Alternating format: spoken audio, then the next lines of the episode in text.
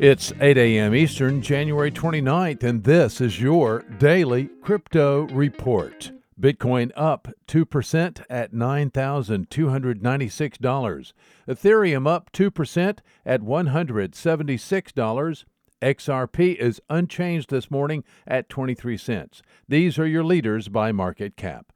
Top gainers in the last 24 hours Potcoin up 42%, DentaCoin up 19%, and Syscoin up 15%.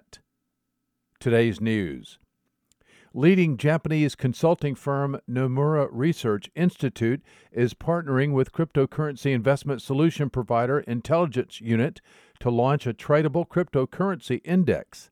The name for the index is the NRI IU Crypto Asset Index. This index is intended to be used by financial institutions. The index includes Bitcoin, Bitcoin Cash, Ether, Litecoin, and XRP.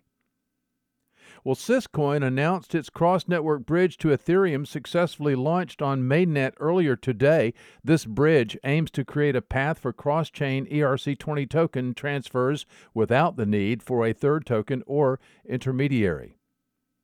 And a former senior official at the People's Bank of China thinks that China should join the world in a conversation about stablecoins, particularly Libra. These are your leading headlines today. Visit us at dailycryptoreport.io for sources and for links.